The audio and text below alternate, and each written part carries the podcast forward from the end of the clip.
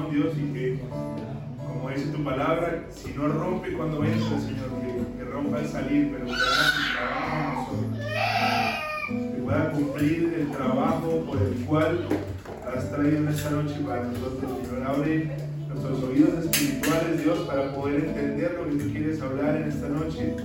Llévate el velo, llévate la sordera espiritual, llévate la mentira, Señor.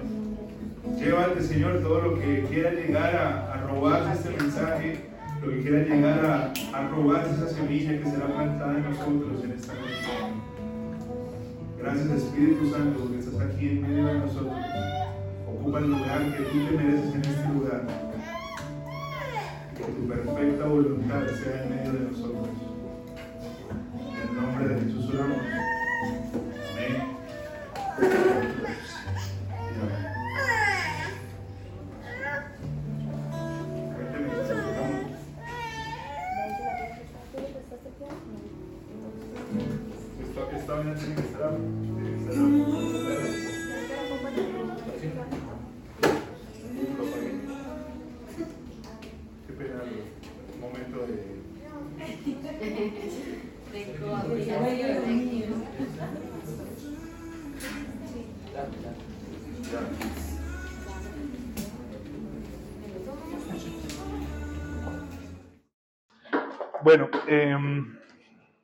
¿Quiénes, ¿quiénes estuvieron el sábado pasado acá? ¿Quiénes vieron el mensaje por YouTube? El sábado pasado hablamos de, de dos cositas. Una, de,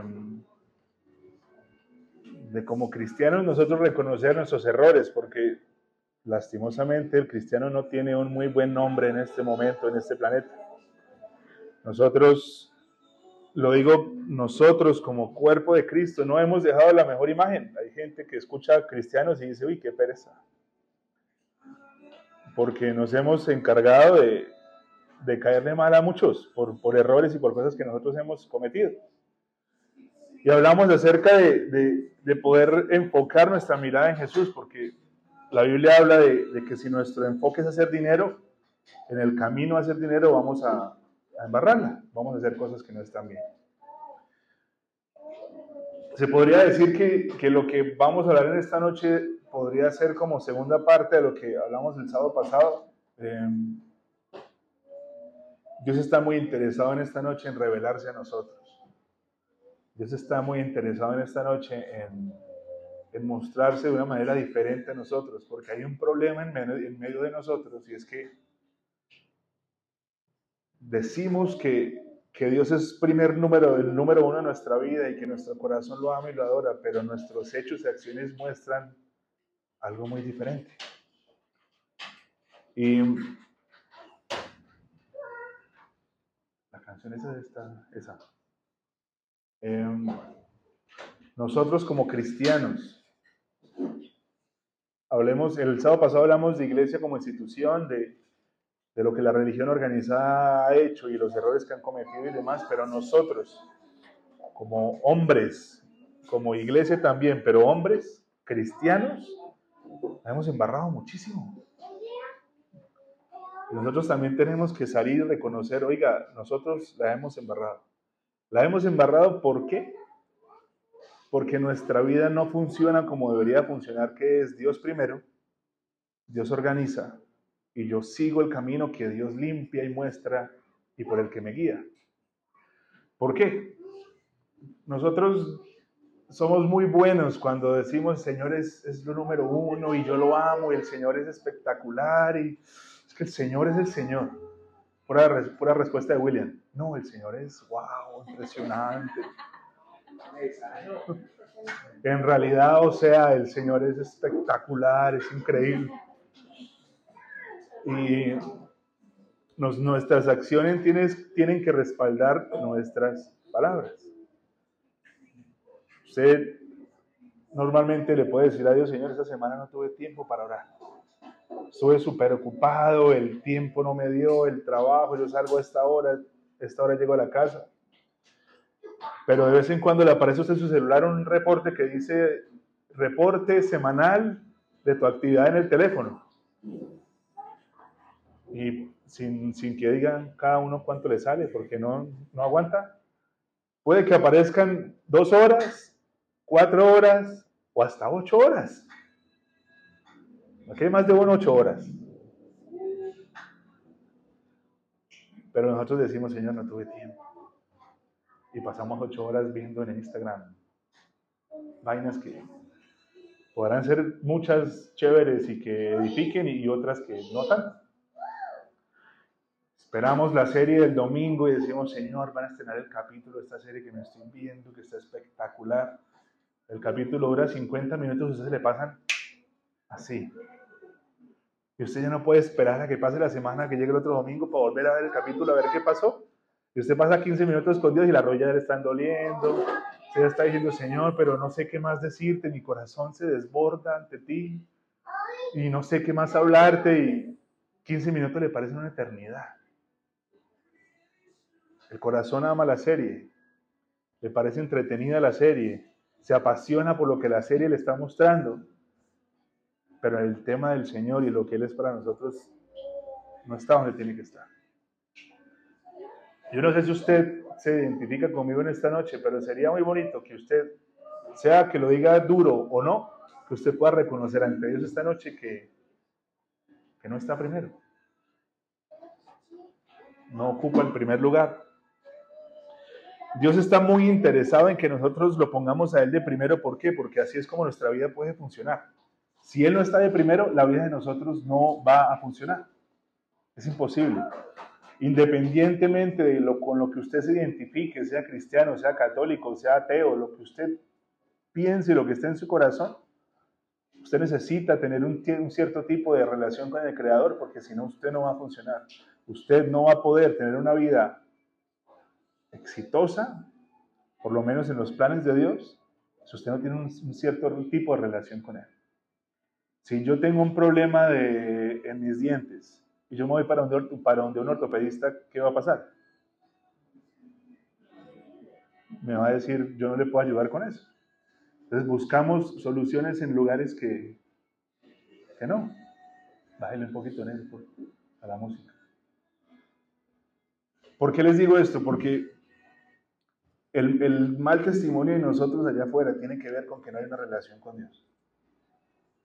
El mal testimonio de nosotros en el trabajo, en, la iglesia, donde nos movemos, es porque no hay una relación con Dios constante que modifica nuestro carácter y que nos hace cambiar nuestra manera de pensar.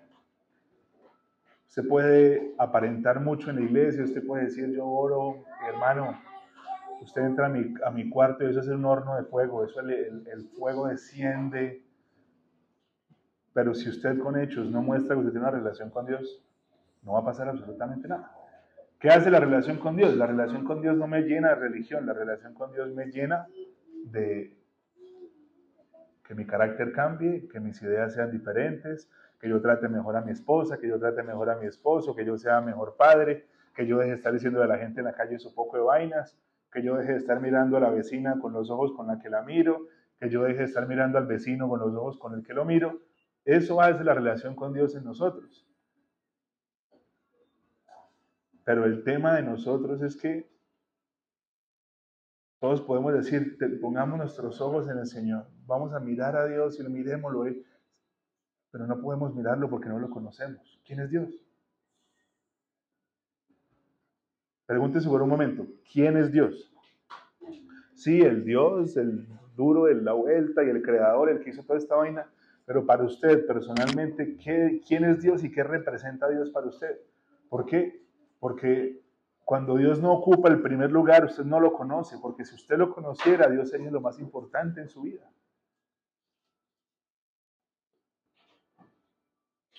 ¿Quién es Dios? William, usted que usted es de las respuestas legendarias. ¿Quién es Dios? ¿Quién es Dios? Diga algo, man. La Biblia dice que es el alfa y el omega, el principio del fin, y habla de muchas cualidades y cosas de las que Dios Padre significa para nosotros. Hay un versículo por lo menos para que usted se dé cuenta de lo que Dios puede hacer. Dice Mateo 26, 53. ¿Crees que no puedo acudir a mi Padre y al instante pondría a mi disposición más de 12 batallones de ángeles? Ese es, un, ese sí respaldo. No como el respaldo que Brian tenía a los 15 años. Ese sí es respaldo. 12 batallones de ángeles que estén peleando a su favor, esa vuelta es muy diferente. Para reírse sí, no, pero para responder no. Efesios 4:6 dice, un Dios y Padre de todos, el cual es sobre todos, por todos y en todos. Salmo 68:5 dice, Padre de huérfanos y defensor de viudas, es Dios en su santa morada. Dios tiene muchos nombres significa un montón de cosas, pero lo que mejor encierra el nombre de Dios es Padre. Yo no sé de aquí quiénes crecieron sin papá o sin mamá. O no sé si en el camino papá o mamá se fueron. Precisamente de esas personas a las que tuvimos, que me incluye a mí, que una de las dos figuras paternas haya ido de la casa o incluso hay veces que están en la casa y es como si no estuvieran. Si esto es una de las situaciones por las que nosotros hemos tenido que atravesar, Dios dice que Él es padre de huérfanos. Porque cuando un padre no cumple su rol y su función, nosotros nos sentimos huérfanos, nos sentimos olvidados, como que no tenemos una persona que se está preocupando por nosotros. Todos anhelamos una persona que usted cuando se queda sin trabajo lo llama y le diga, hijo, tranquilo, aquí estoy yo, ¿qué necesita? ¿En qué le puedo ayudar? Todos anhelamos con, con esa figura paterna que en los momentos más difíciles corremos por consejo y por ayuda. Lastimosamente muchos de nosotros no la hemos tenido. Y hay un problema cuando usted no ha tenido esa figura paterna, es que es aún más difícil entender la paternidad de Dios. Porque es fácil cuando usted tiene un buen padre que se preocupa por usted y le ayuda y lo lleva y lo trae y está pendiente de usted, usted relaciona esa paternidad y dice, Dios tiene que ser parecido a mi papá, porque mi papá es un buen papá. Pero cuando un buen papá no ha estado presente en su vida, para usted es mucho más difícil entender cómo funciona Dios y cómo es padre para mí, porque no sé cómo funciona un buen padre. Si yo no sé qué es un buen padre, yo no puedo decir Dios es un buen padre porque no sé qué hace. Dios cuida de nuestro sueño, de nuestro despertar, de nuestro día a día, de las finanzas, de la salud. Él es el que tiene el control de absolutamente todo. Y nosotros no vemos eso. Y como no lo vemos, no sentimos que Él sea papá. Yo sé que a veces cuando uno pasa en esos momentos de, como más de uno acá que tuvo su juventud tormentosa y, que dio lata en la casa y que muchas de las canas de la mamá son gracias a usted y todas esas cosas. Uno a veces no quería hablar con los papás y uno se las daba de rebelde y que yo no quiero hablar con usted, ¿qué va? ¿Qué le pasa? Y si uno una semana sin hablar a los papás, pero uno sabía que en la casa de los papás había techo, uno sabía que en los papás había comida, uno sabía que ellos iban a estar ahí respaldándolo a uno. Nosotros podemos pasar tiempo diciendo, ¿sabe qué Dios? Usted me hizo esto, usted me hizo lo otro, yo no voy a seguir hablándole, pero yo sé que Él me cuida. El tema de nosotros es que Dios no se nos ha revelado como Padre, porque si se hubiera revelado como Padre, pasaríamos mucho más tiempo con Él. Yo no sé si alguno de acá se puede identificar y pueda decir, yo sé que Dios es papá, porque yo lo he vivido de cierta forma. Yo no sé ustedes, pero cuando esta china ahora le dice a Dios papi,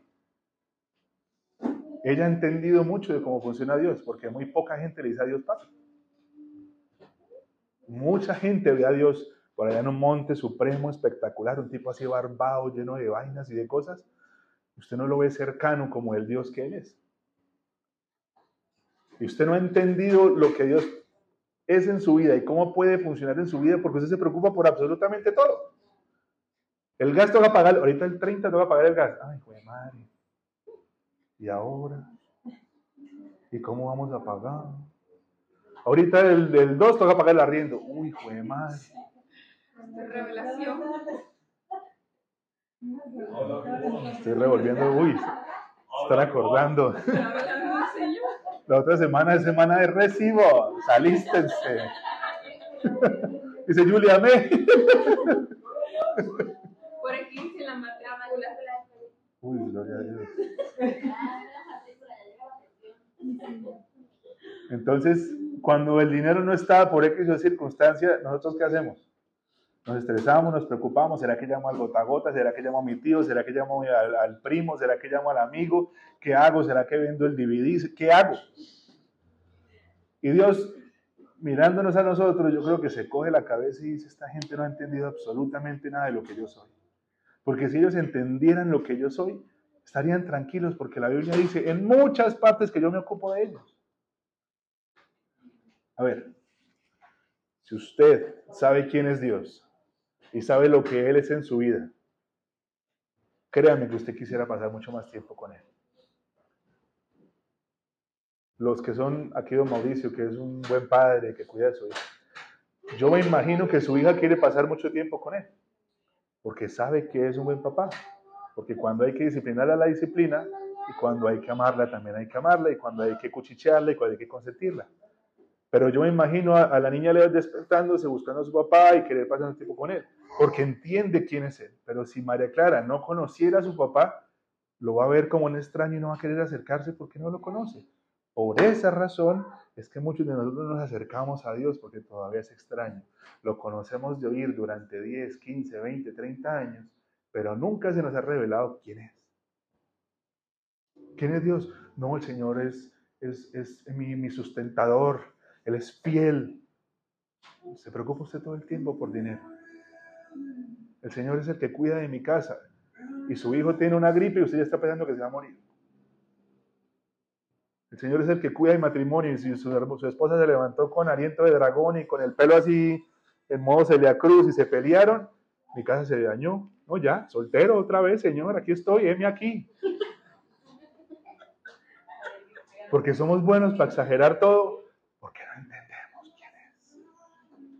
No entendemos quién es. Dios quiere mostrarse como papá. Papá amoroso que nos ama y que cuida de nosotros. Un papá que de vez en cuando tiene que decirle, pago, pago, papi, porque es que usted está tomando decisiones que no son. Si su hijo se va y se cae por las escaleras, Dios no lo permita, o se raspa en la bicicleta, usted tiene que cogerlo, echarle alcohol, echarle isodine que le va a arder para que la herida sane. Si usted no le echa nada, la herida se le va a infectar. Y el, el isodine del Señor es el proceso. El isodine del Señor es decirle, no, papi, no más. El isodine del Señor es cortarle el chorro de la plata que usted dijo, güey madre, me quedé pelado, ahora sí me llevó el hijo de madre. Eso es lo que arde y duele. Pero cuando la herida está sana, usted se da cuenta de que todo pasó por algo. Y todo tiene una razón de ser. ¿Quién es Dios? ¿Qué representa para nosotros? Les voy a contar, desde que soy papá, creo que he entendido más a Dios de lo que yo había pensado que lo iba a entender. El, amor que yo tengo por mi hija sobrepasa cualquier vaina. Y el querer protegerla, el querer estar ahí para ella se vuelve prioridad y se vuelve muy importante. Y yo pues les cuento una, una intimidad. Ella hasta hace poquito me empezó a reconocer y me ve y se sonríe y se alegra porque yo llego. Hasta eso pasó hace dos semanas, tres semanas. Antes de eso, Gabriela me miraba y lloraba terriblemente como este man, ¿quién es? Suélteme. Parce, hay, una, un meme que, que está hermana así, tan linda, con la papada acá y dice, la vista de mi hijo, con razón chilla como chilla. A mí esa vaina en el corazón me, me hacía daño. Y escondiéndome de mi esposa yo me ponía a llorar. Yo decía, ¿por qué mi hija me está mirando como si yo fuera un monstruo? Yo no estaba preparado para eso. yo le decía, pues es que China, es que yo la hice a usted. Y me miraba y, le daba pánico y las manos le temblaban y lloraba como si quién sabe yo qué le estuviera haciendo. Hace tres, hace tres o cuatro días más o menos estaba en una de sus crisis de lloradera. Y yo la cogí, la abracé. Y la estrategia cambió, no, no le empecé a decir como, ya, mi amor, tranquila, Gaby, aquí estoy, no te preocupes, sino la empecé a besar. La cogí a besar a esa china. Y le di besos, y besos, y besos, y besos, y besos. Y lloraba y lloraba y yo le seguía dando besos y besos y besos. Y se calmó. Se quedó mirándome y empezó a sonreír. Me yo le puse la mano en el pecho y me la agarró así fuerte. Y Dios me dijo, eres papá. Y ella entendió. La mirada de ella cambió de terror y miedo a verme como su papá. Entonces ya ahora me mira y se sonríe y el papá está, entonces, ¡ay! Y eso empieza a hacer ruidos y cosas. Mi hija pasó de no saber quién era yo y en el momento en el que entendió quién era yo, se siente segura conmigo. Y si papá la coge en ataque de besos y está intenso y la quiere besar así como un loco, sonríe porque es su papá. Y si ve mi mano, la coge y la aprieta y, y se la pone cerca al pecho porque sabe que es el papá.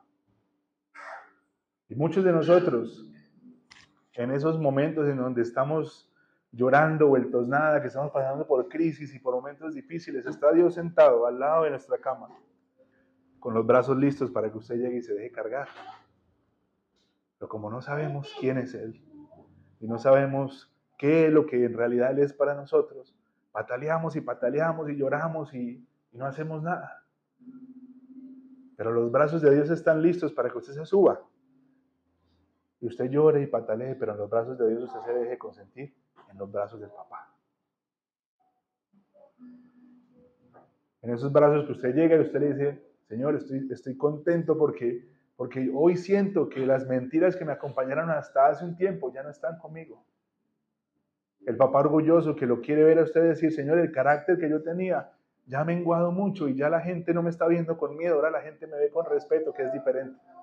Que lo vean a usted con miedo no significa que lo respetan. Que lo vean con miedo significa que le tienen pavor. Es muy diferente. Señor, me estoy acercando a ti en esta mañana porque te acuerdas de mi adicción a la pornografía. Llevo dos meses sin estar metido en eso. Llevo tres meses sin acercarme a un computador a mirar esas cosas. Y todo es gracias a ti. Pero Él también está preparado para que lleguemos un día al cuarto y, digamos, Señor, no quiero vivir más. Lo único que necesito en esta noche es un puente de 20 pisos y terminar con esta vaina porque no quiero más. Y él lo coge a usted y lo abraza, tranquilo que todo está bien. Pero reconociendo quién es Él, entendiendo cuál es la función de Dios. El Señor, el creador de los cielos y el universo, lo hizo usted en el vientre de su mami. ¿Se lo imaginó usted con la cara que usted tiene? Sí, Dios se la entregó. No es, un, no, es, no es un error, no fue que el sistema se sobrecargó en ese momento, no es que le entró un virus al sistema, no. Es tal cual usted está diseñado, fue como Dios usted lo quiso hacer. Y para Dios todos somos perfectos y hermosos y espectaculares. Y esa misma persona en el vientre de su madre soñó sueños con su vida, y se puso a pensar un montón de cosas, voy a hacer con este man esto, y este man va a impactar a esta gente, y este man con esa empresa que va a tener va a llegar a estos sitios, y este man en esa familia que yo le voy a entregar va a criar unos hijos que me van a adorar y que me van a buscar. Y este man cuando se encuentre en momentos difíciles y complicados me va a buscar a mí y se va a dar cuenta que yo soy su papá y vamos a poder tener una relación.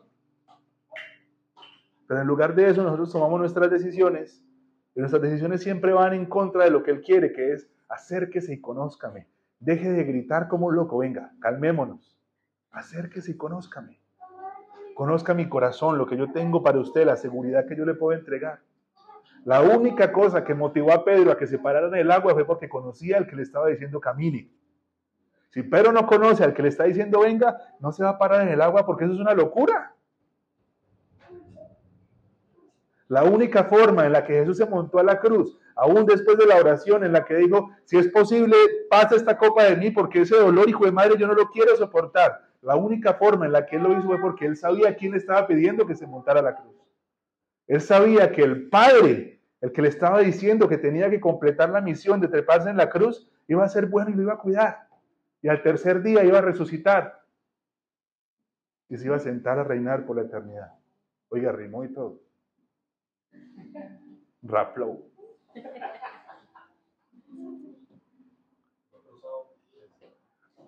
Cuando entendemos quién es Él, vivimos una vida que es mucho más fácil de llevar porque el yugo de Él es fácil y ligero. Señor, me dijeron que tengo cáncer. El médico me dijo que tengo cáncer. No me lo esperaba, pero yo confío en que tú me vas a sacar de esto. Y si no me sacas de esto, igual voy a seguir acá. Porque cuando yo, estas luces se apaguen, cuando vuelva a abrir mis ojos, te voy a tener a ti enfrente y es todo lo que necesito. Por eso Pablo decía que para él era morir es ganancia porque se encontraba con él. ¿Cuántos de nosotros pensamos que el morir es ganancia? Yo no he visto un video de unas hermanitas cristianas que dice, Señor, ven pronto, Señor. Y otra dice, no, Señor, todavía no, todavía no. Porque no es fácil decirle, Señor, si mañana tú, te, tú decides que yo no tengo que estar más en este planeta, no voy contento porque me voy a encontrar contigo. No, usted va a decir, Señor, pero la empresa se va a quedar en medias y mi hija y mi esposa y la familia, ¿y cómo le hacer eso a mi mamá? Mi mamá se muere.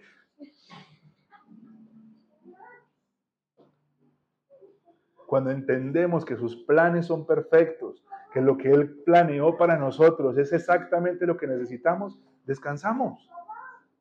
Ay, es que no, es que este año está complicado. Tranquilo, porque Dios me dijo que iba a ser de restitución y todo va a estar bien. Ay, pero es que, Dios, es que mi hijo está como, como medio rebelde. Tranquilo, porque Dios me dijo que si yo le servía a él, yo y mi casa iban a, a ser salvos y yo le iba a conocer. Y descansamos en lo que Él dice que nos va a entregar. Pero el no conocerle es lo que nos tiene a todo el mundo agitados, preocupados, pensativos. ¿Cómo voy a salir de esta? Ahora sí, hijo de madre, que la, frase cuando usted no sabe qué hacer, que se haga la voluntad del Señor. Ya, yo dejé eso en las manos del Señor, que el Señor se encargue. Esa frase usted la dice cuando usted ya no tiene un carajo de idea qué hacer y usted ya no puede hacer nada más, entonces le dice, Señor, tú te encargas. Cuando usted tenía que haberle dicho desde el principio, no cuando todo está hecho un, una bolsita de anzuelos. ¿Quién es Dios? En el año de restitución, en el año donde Dios quiere volver a entregar, quiere volver a entregar a una gente que lo conozca. Y la vuelta de esta iglesia y de lo que hacemos acá no tiene sentido si cada uno de nosotros no tiene un encuentro con Él, porque lo que vamos a venir acá es aparentar todos los sábados. Y lo que vamos a volver es una manada de gente con máscaras, con una vida de mentira. Que usted viene el sábado acá, amén, gloria a Dios, Señor, gracias, aleluya. Usted sale el lunes y hace sus marranadas hasta el viernes. Y usted dice el sábado, bueno, hoy ya dejó de ser marranadas porque hoy es el día del Señor.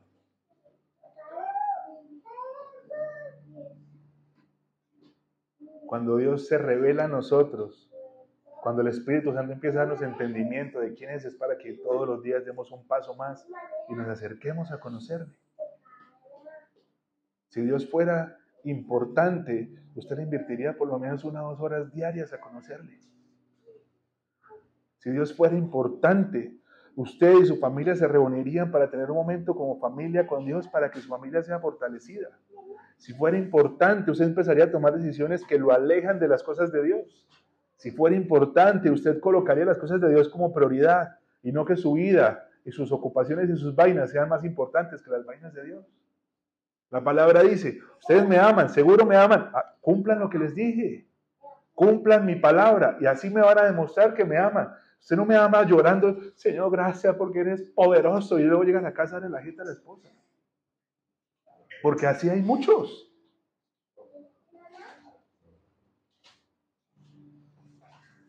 Hay muchos que predican en un altar y, el Señor los utiliza porque el don es irrevocable y se baja de la tarima y usted hoy le pregunta a la esposa, hermana, discúlpeme, pero ¿qué, ¿qué, se siente vivir con ese man? Y la vieja le va a decir, hermano, qué pena con usted, pero es que a esa persona que predica ya no la conozco. En mi caso es una persona violenta, altanera, grosera, y que a mis hijos nunca les presta atención. Pero cuando yo me pongo la corbata, ministro del Señor, aleluya, gloria. Levante la mano, allá donde tú estás, que el fuego sopla Pero ¿qué pasa en la casa? ¿Qué pasa en el trabajo? Si usted se trae a la gente que trabaja con usted aquí a la iglesia, ¿cómo hablarían de usted? Si usted trae a su familia a que hablen aquí de usted, ¿qué dirían?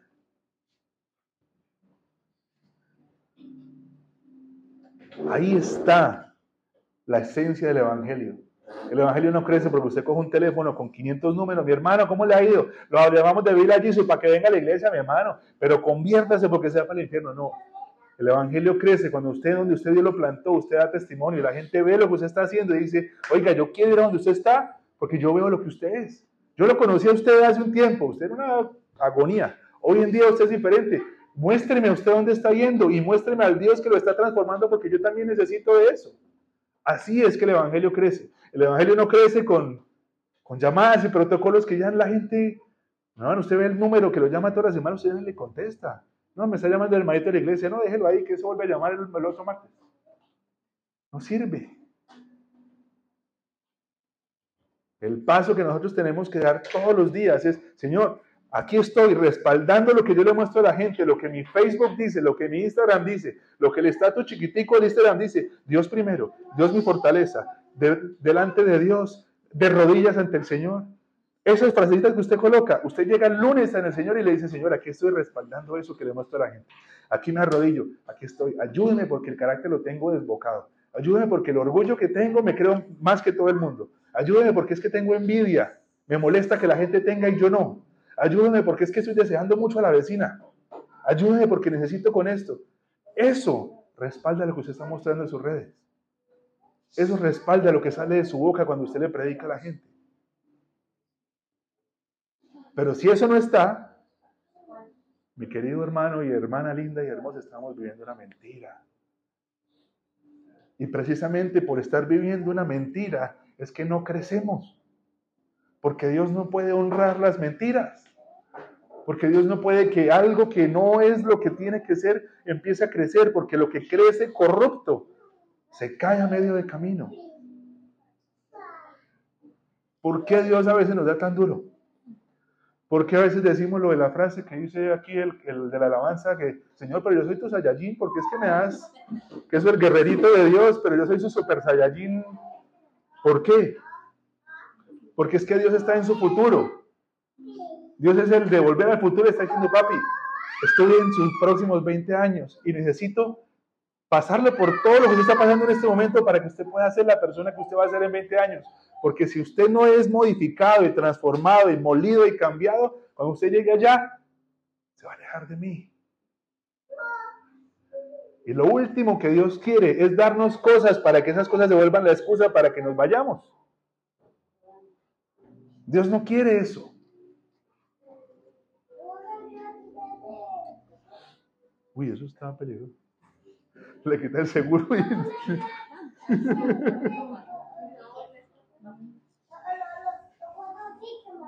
Necesitamos respaldar nuestras palabras con acciones. Y cuando decimos, como el sábado anterior, Señor, voy a colocar mis ojos en ti, es que en realidad nos propongamos conocerle. ¿Cómo usted le va a hablar a la gente de Dios usted no lo conoce? Eso es lo que pasa en las iglesias. Se replica una y otra vez el mensaje con el que usted le hablaron hace 30 años usted dice, mi hermano, conozca al Señor porque Él tiene lo mejor para usted. Hermano, conozca al Señor porque Él la soluciona todos sus problemas. Entonces el Señor se vuelve un producto. El producto más llamativo de Dios, ¿cuáles son las bendiciones? Todos llegan a la iglesia por las bendiciones. Señor, aquí estoy para que me bendigas, Padre. Mira a esa hermana, Dios. Bendíceme con ella. Mira esa camioneta, Jesús. Bendíceme con esa camioneta. Y cuando Dios le dice, papi, estamos en temporada de siembra, no de cosecha. Ven acá. Vamos a, vamos a dar el terreno, vamos a sudar, vamos a chupar sol, vamos a trabajar, vamos a tomar solamente agüita. No hay para carne, no hay para pollo. Hay para arroz con huevo. Vamos a trabajar. Uy, pero ¿y las bendiciones? No, no está en este año. Ah, entonces nos vemos. Yo con bendiciones, no me, sin bendiciones no me muevo. Porque eso es lo que hoy en día es más llamativo de Dios, lo que Él puede hacer por mí. Y Juan 4:23 dice que Dios está buscando a los verdaderos adoradores que lo adoran en espíritu y en verdad. En espíritu, conectado con Dios, orando, ayunando y buscando su palabra y leyendo y en verdad ya fuera mostrándole a la gente que lo que usted dice que usted es es verdad. Porque entonces el hermanito, hermana, el Señor me reveló que usted va a ser mi esposa.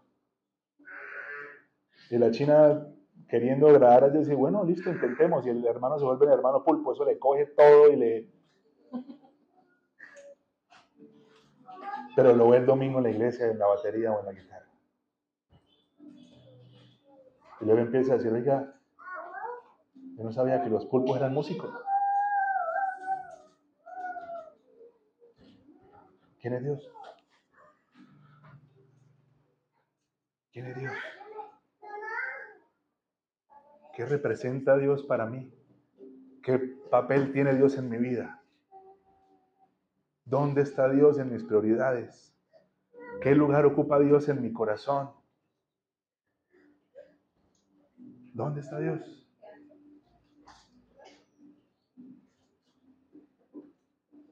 Hay una, una persona que, que se volvió muy famosa que se llama Martin Luther King. Él estuvo en plena segregación en Estados Unidos cuando ya estaba llegando a un fin todo el tema de, de, de, los baños para los morenos y los baños para los blancos y toda esa vuelta. Y él se paró en Washington y dio un discurso que se volvió muy famoso, que se llama I Have a Dream, tengo un sueño, donde él habla de lo que él visualiza y lo que él le gustaría que fuera la sociedad en un futuro. Yo le dije al Señor, yo tengo un sueño. Yo tengo un sueño en donde las iglesias en realidad las maneje Dios y no el hombre. Las que Dios vuelva a ocupar y un percusionista violento. Gracias Señor por el baterista de la iglesia.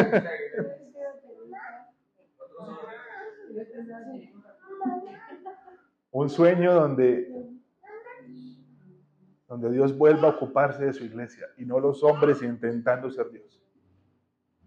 Un sueño en donde nosotros nos enamoremos del Creador y dejemos de estar viviendo por apariencias. Donde nosotros en realidad tengamos una relación genuina con Dios y donde día a día lo podamos conocer. Usted se imagina, póngase a pensar por un momento. Si usted ha llegado hasta donde ha llegado, con una relación más o menos, imagínese usted dónde estaría hoy donde usted en realidad se propusiera conocerle. Si usted está donde Dios lo tiene hoy, donde lo ha podido ver y donde usted ha podido crecer, en donde usted está, imagínese cómo estaría usted si usted en realidad pasara tiempo con Él. Si sus 15 minutos de devocional lo han traído hasta acá, imagínese dónde estaría su hora, dos horas de conocerle en realidad. Porque Él es fiel y justo para terminar la obra que empezó. Y la obra que empezó únicamente se puede terminar cuando usted se pone acá y le dice, Señor, aquí estoy, transfórmeme, cámbieme, haga algo con esta vida porque necesito que usted me cambie porque no tengo arreglo. Esa semana vi un video de este tipo, Héctor el Padre, que para unos dicen, uy, Héctor el Padre. ¿Quién, bailó? ¿Quién, ¿Quién bailó Héctor el Padre? Es Brian, eso. la, la, canción es la de Baila Morena, esa vaina. Eso es Héctor el Padre. Mira, Andrea se ríe, mira. Ah. Cuidado, te caes encima. El man que ahora conoce al Señor y, ahora es pastor, el man dijo algo que es muy cierto, que me, me pareció muy chévere, y es, Héctor el Father no murió, está enterrado bajo la cama. Y está peleando con todas sus fuerzas para volver a salir. Héctor el Father quiere volver a ganarse 50 millones de dólares por año y a cantar todas esas vainas que él cantaba. Pero mi oración diaria coge tierra y se la pone encima otra vez. Y lo mantengo allá metido. Porque si yo me descuido, ese tipo en la noche empieza a escarbar. Ese tipo en la noche empieza a mover la tierra. Y cuando yo menos lo piense, va a volver a tomar el control de mi vida y yo voy a empezar a hacer cosas que no quiero hacer. Pero cuando yo doblo mis rodillas, cuando yo paso tiempo con el Señor, lo que estoy haciendo es colocarle tierra encima para que ese mal no se vuelva a despertar. Que nosotros creemos, Señor, llegué a ti, el viejo hombre murió.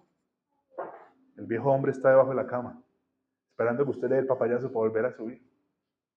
Y usted empieza, uy, pero, pero Dios, yo no, esa debilidad yo no la tenía. Papi, el de abajo ya sacó la cabeza.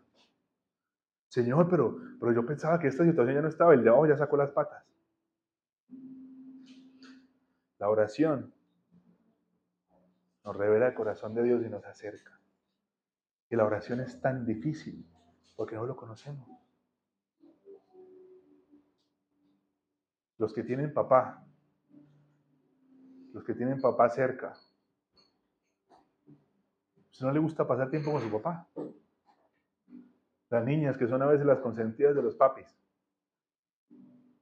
Cuando su papá la abraza, ¿no? ¿Qué se siente? Es el lugar, usted dice, los, los brazos de mi papá es uno de los lugares más seguros que yo tengo. Yo sé que aquí Él me va a cuidar. Exactamente eso es lo que Dios representa para nosotros. Y todas las noches y todas las mañanas y durante el día está esperando que nosotros entendamos quién es Él. Nos metamos en los brazos, sea para llorar, para patalear, para agradecerle, para reconocer nuestros errores, pero donde nos va a abrazar y donde nos va a decir, tranquilo hijo, porque yo estoy acá. Tranquilo porque yo soy su papá y todo va a estar bien, yo me encargo. ¿Cuántos ángeles tengo yo a mi favor? ¿Usted cree que Satanás puede hacer con usted lo que quiera? Dígale que me mire a los ojos, porque ni siquiera me puede mirar. Porque donde está el Señor, todos los demonios se tienen que arrodillar. Porque no hay enfermedad, porque no hay crisis, porque no hay desierto que nos pueda tocar.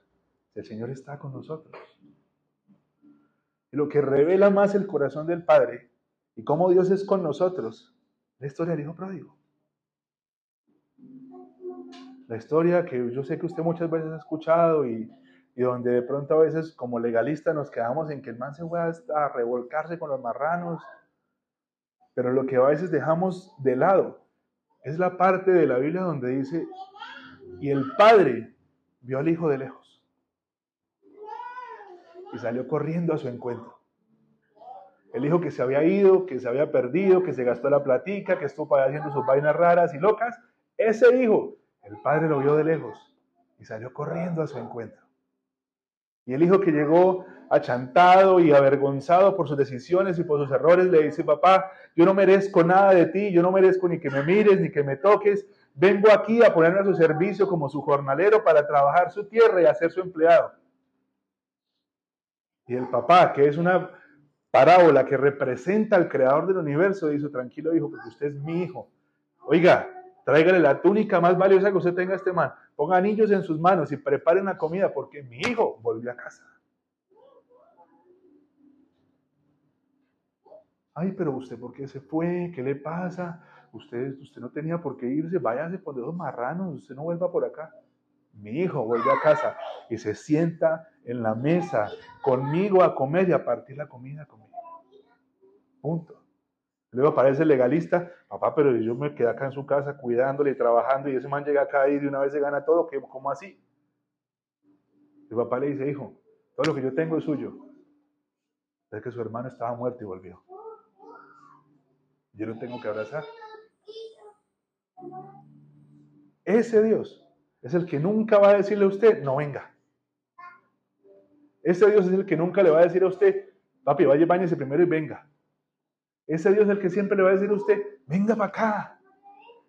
Permítame abrazarle, permítame cogerlo y besarlo y decirle que usted es perfecto, que no le falta absolutamente nada, que yo diseñé hasta el último de sus pelos, esas uñas raras y esa nariz, todo eso lo diseñé yo, eso lo hice yo. Y yo conozco su corazón y yo sé lo que duele. Y yo sé que usted no entiende por qué pasan cosas. Yo sé que usted dice, ¿por qué estoy en este lugar? Si yo quiero estar allá. Yo quiero, yo sé por qué le permito a veces que usted pase por esas situaciones. Yo escucho cuando usted dice, no tengo amigos, Señor.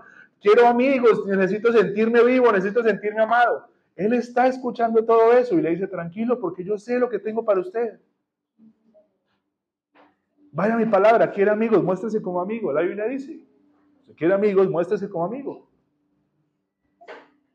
Usted quiere que Dios lo empiece a, llevar a, ver los, el cumplimiento de su palabra. Haga lo que Él dice cumpla lo que dice la Biblia y muéstrale que lo ama. Señor, pero es que yo te amo a mi manera. Mi amor es un amor extraño. Mi amor es un amor diferente. Mi amor es, es un amor que me nace y me brota. Usted me ama, si usted me ama en realidad, usted va a cumplir lo que dice mi palabra. Usted va a cumplir lo que está ahí escrito. Y eso me va a decir a mí y a los demás, este más me ama este mal me ama. Lo mejor que nos puede pasar a nosotros es tener un encuentro con el Señor todos los días. Lo mejor que nos puede pasar a nosotros es que ese Padre cada día se revele como más Padre a nosotros. Porque vamos a caminar tranquilos. Papi, el creador del universo es el que me cuida. ¿A quién le voy a temer? Ahí es donde la Biblia se vuelve real a nosotros, porque todo lo que leemos y todo lo que hemos visto en la palabra y las historias y las cosas que hemos visto no se vuelven real hasta que usted entiende que ese man, el que hizo todas esas cosas, también lo ama a usted y está con usted caminando. Porque cuando usted no lo entiende, todas las historias se vuelven fábulas y maravillas y cosas que usted no entiende. Pero cuando usted dice, este man, el que estuvo con David, el que estuvo con Elías, con Eliseo, con Daniel y con toda esa gente, también está conmigo. ¿A quién le voy a temer? ¿Quién me va a poder hacer daño si yo estoy con él?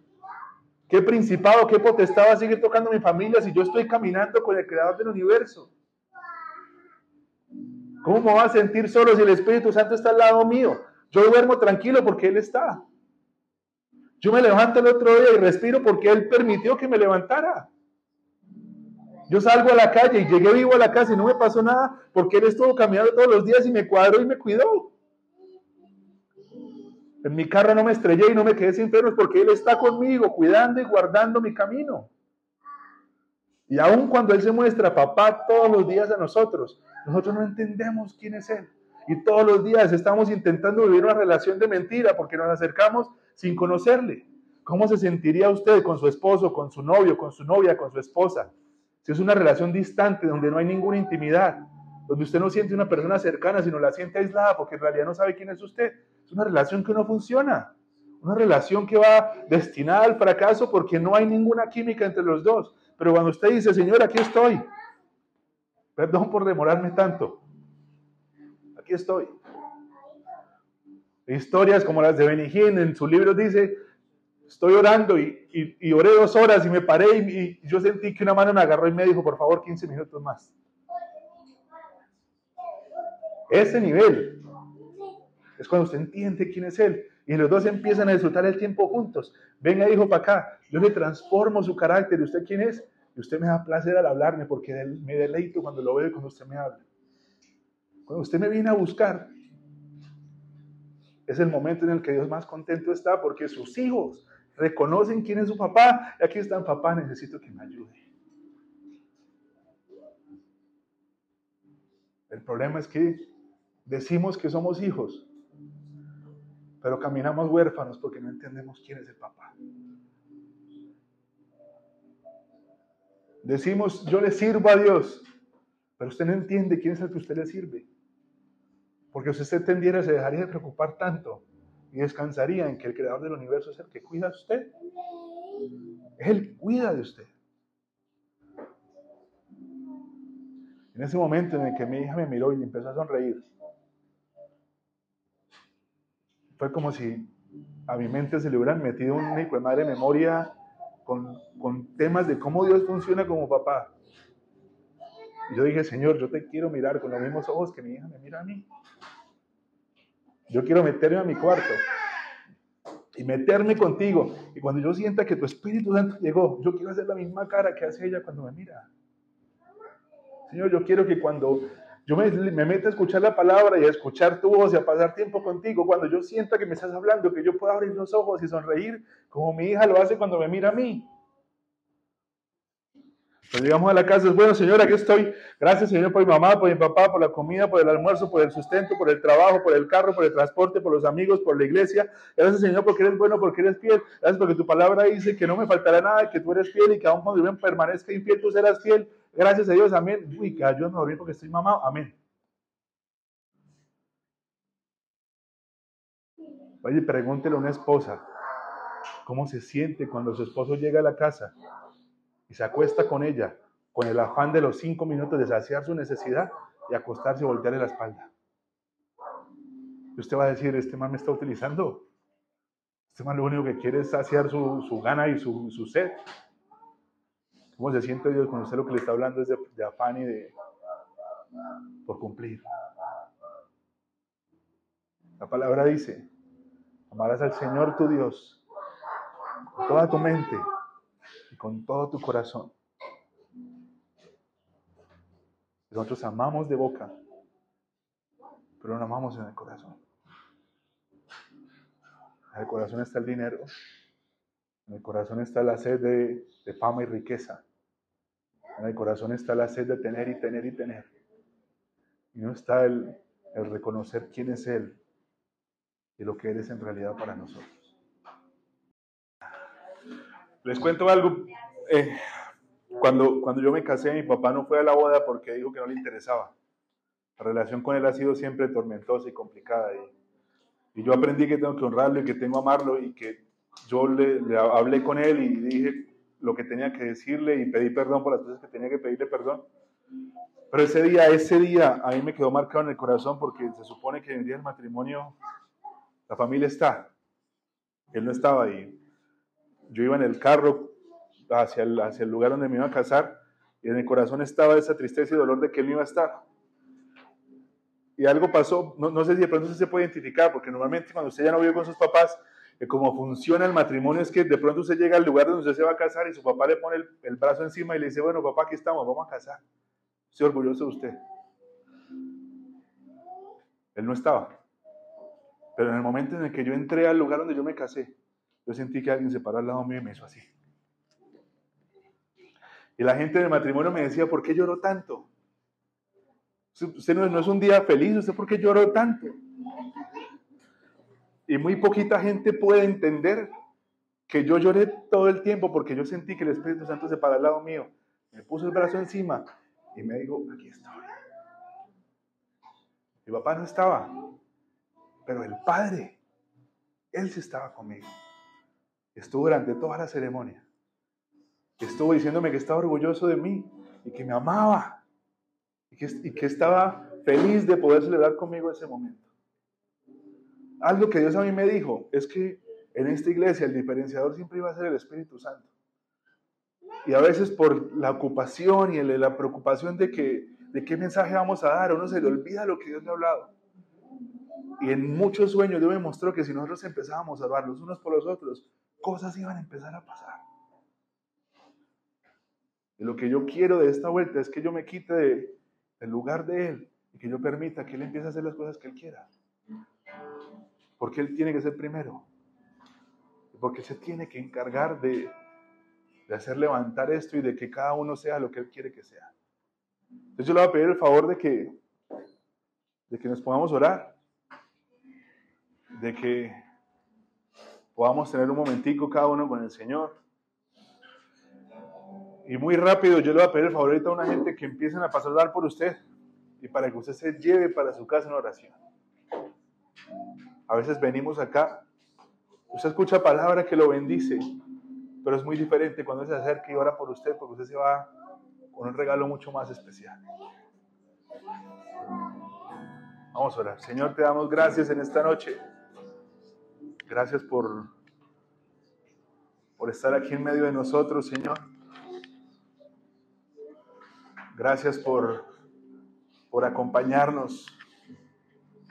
Gracias por, por estar aquí con nosotros, Jesús.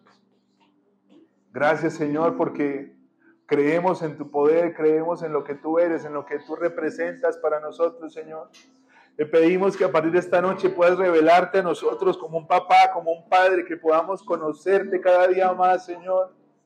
Que podamos en realidad acercarnos a ti, podamos entender quién tú eres y lo que tú representas, Señor. Perdónanos, porque de nuestra boca ha salido por mucho tiempo que ocupas el primer lugar y que eres muy importante para nosotros, pero nuestras acciones y nuestros hechos no lo han demostrado, Señor.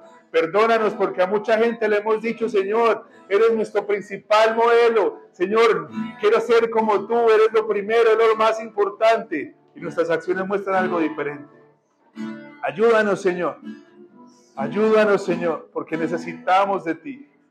Espíritu Santo, en esta noche yo te pido que puedas bendecir a cada una de las personas que están en este lugar, que puedas tocar sus corazones, que puedas hablar a cada uno de sus corazones, Señor, que puedas revelarte como Padre en esta noche a cada uno de nosotros, Jesús. Que cuando pasemos por esa puerta, cuando nos vayamos de este lugar, nos vayamos con la certeza en nuestro corazón de que eres nuestro Padre, que cuidas de nosotros. Y cuando la otra semana, incluso mañana domingo, cuando vayamos a buscarte, lo hagamos entendiendo quién tú eres y que día a día tú puedas crecer en entendimiento a nosotros para que podamos saber quién eres tú, Jesús. Necesitamos de ti. Necesitamos de ti, Señor. Necesitamos de ti, Jesús. Necesitamos de ti, Señor. Se le puede cantar.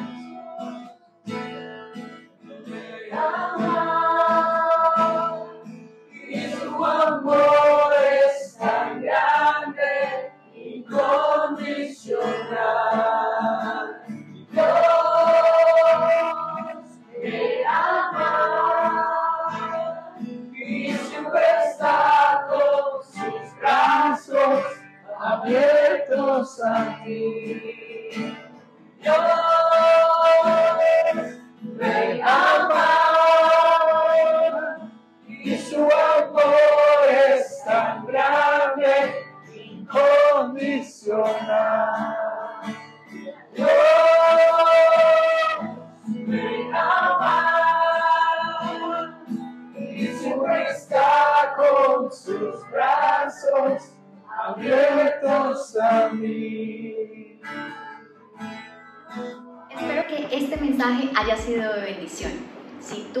conectaste hoy por primera vez a escuchar nuestro mensaje, quiero invitarte a hacer una oración de fe, una oración donde tú decides aceptar a Jesús en tu vida y que de ahora en adelante sea Él quien tome el control.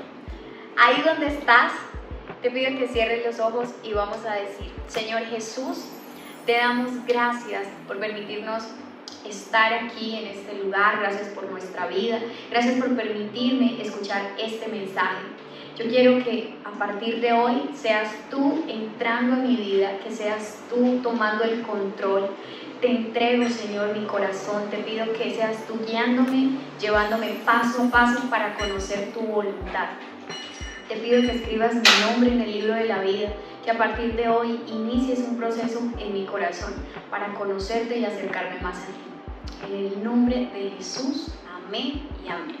Gracias por escuchar nuestro mensaje. Espero que lo puedas compartir con alguien que lo necesite.